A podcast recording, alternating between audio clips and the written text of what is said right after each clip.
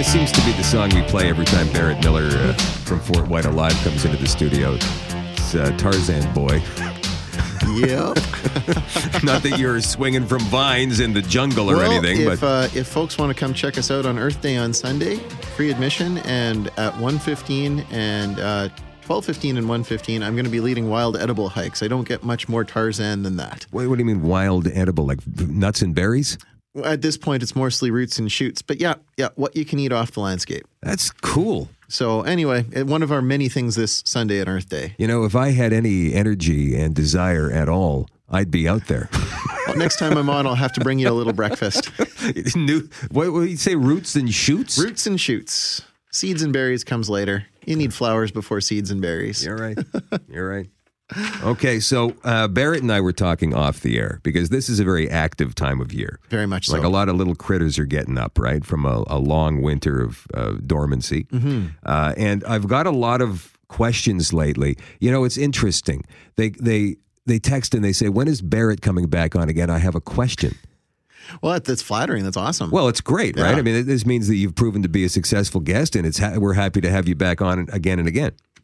And you're a nice dude too. Well, always glad to be here, and thank you very much. Yeah. Goose attacks, Mm-hmm. Barrett, have been happening uh, a lot in the past couple of weeks. They're back. Yeah, they're back. They've been back for almost two months, and They're yeah. laying eggs. They've got the little ones running around now, and I Mm-hmm. guess that's probably part of that, right? Well, you hit it right on the head. They don't have their little ones yet, but they do have their nests. Um, it's really hard to do visuals on radio, but this one's going to work. I need everybody who's listening to sort of look at your thumb. Give yourself a big thumbs up and look at your thumb. Look at your thumbnail. That's the size of a goose brain. Geese mate for life. Geese are super protective parents. Right now, every female goose rattling around inside that thumbnail brain, which contains all of the info to get back and forth from Mexico every spring and fall. There's room for maybe one or two thoughts. Her thought right now is make a nest, lay eggs, protect the nest.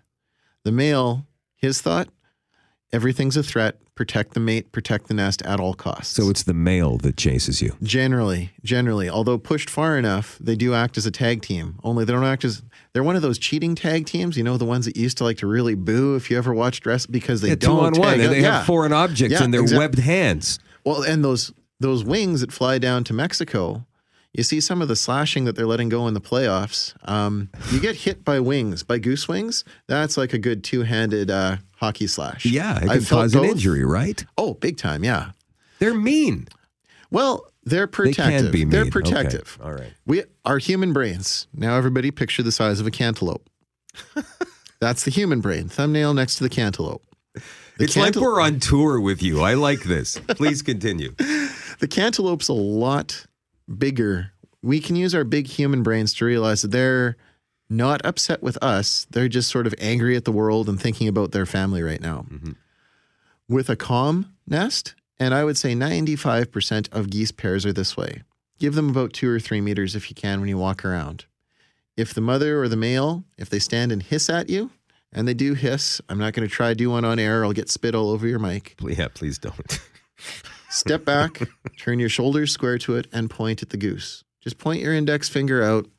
Be a little bit rude. You can point, call them out for being mean, and just continue about your business.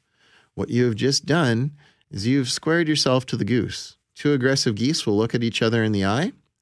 Now, we don't have beaks. We are built a little bit differently than a goose. But if you imagine an index finger at the end of an arm, I'm waving my arm around with my index finger out. It probably looks a lot like a goose right now. Okay. By pointing at the goose, you're looking them beak to beak, eye to eye. And you're taller than they are. You're taller than they are, but you're not pressing an attack. You're also not retreating. You just keep that index finger pointed and you keep on walking. 95% of the time, that's going to settle it.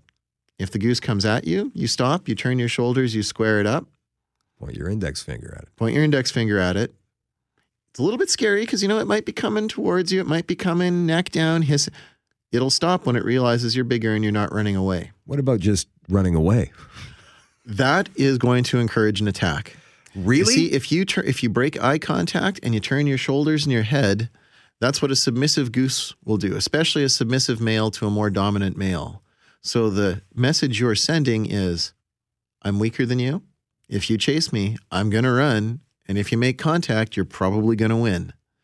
So even though you are so much bigger, That's why people who have been attacked by a goose and hit with those wings, if their first instinct is to sort of make themselves small or duck their eyes down, which is a good normal human defensive instinct to have, you're really encouraging it to happen again. And that's why some people just end up in this spiral of goose problems. now, The geese are bullies, is what you're saying. well, again, kind of sort. Again, we're sending. We're. I hate it. I hate this because we, we are the victims, and I have to blame the victims in this case. It's not who I am. It's not what I'm about, except when it comes to goose attacks. But when we continue to let the geese pick on us and send that message of "I'm weak, I'm submissive, I'm less of a goose than you," Yeah. please chase me out of your territory. It's going to happen. And they will chase you until they're satisfied. Exactly. Okay. And in any species, there's some that are more intelligent and less intelligent. There's some that are more aggressive and less aggressive. You get a dumb goose that's on the aggressive end of the spectrum, that can be 30, 40 meters. Wow. Um, if you do actually end up in a case where that goose is going to make contact with you, put one leg forward, protect all the soft bits right around waist level, one arm up to protect your face, sort of hold it like a Three Stooges style so you don't get poked in the eyes. and with your free hand, be ready to push that goose away. And when I say push that goose away, I don't advocate picking a fight with a goose, but you do what you got to do to protect you. yeah. Are they going to bite you? Do they bite? They do, but you see, geese don't have teeth. Yeah. Their bite strength's not great. They're filter feeders. They suck water in and it out through So their. So it's no uh, big deal if they try to bite you. It feels. Did you ever have uh, an older sibling or cousin or something give you a friction burn? You know, they pinch and they twist. yeah, cousin, I still resent him for it. Imagine that with a toothbrush on the fingers. That's what a goose bite feels like. It's it's not the worst. No Getting slapped with the wings, especially in the face, that hurts. Okay, Barrett, we got a couple of minutes left. I want to move on to uh, families of skunks, raccoons, whatever, because it's that time of year. It is. Perhaps building a nest underneath your deck or some other place in your yard that's going to create a problem. How do we avoid this? um, plug holes. Be be aware of what's going on in your neighborhood. And I know most of these animals are active at night. We're active during the day, but be aware if you see something that looks like little human footprints with long nails in the mud in the backyard or out on a the raccoon. sidewalk, it's a raccoon. It's Yep, a raccoon. I knew it. if you smell skunk in the neighborhood, guess what? You got skunks in the neighborhood. A little bit of chicken wire, a little bit of um, insulation, a little bit of plywood will go a long way to prevent. Once a nest is established, you get into a whole lot of moral, ethical, and legal problems with moving those animals. But you can be a you can be a cranky landlord and just say you're not moving in. That's the best way to handle that. But if they've already gotten a foothold, uh, that's sorry about your luck. Well, um, you can try move them. You can contact pest professionals to help move them, But but, that's going to create a fatality here, which we don't want. a fatality or a huge inconvenience for you and the animal family. yeah. So, no, it's better to be proactive. Now, if you do find yourself in that situation, a few non lethal things that you can try maybe get mom and dad out or mom out before the little ones arrive. Sure. Loud music, Loud music does blast, the trick. blast loud music down that hole. Does it have to be deck. any particular style of music? Or? Um, if I can plug one particular album, we once had to remove a skunk from a garage at Fort Whyte yeah. and The Razor's Edge by AC/DC. Oh, I didn't like I, AC/DC. I, love I love that album. Yeah, me too. Skunks don't. bright lights, bright lights. Hit them with as bright a light as you can. If you can have floodlights or a flashlight on their nesting area 24 7.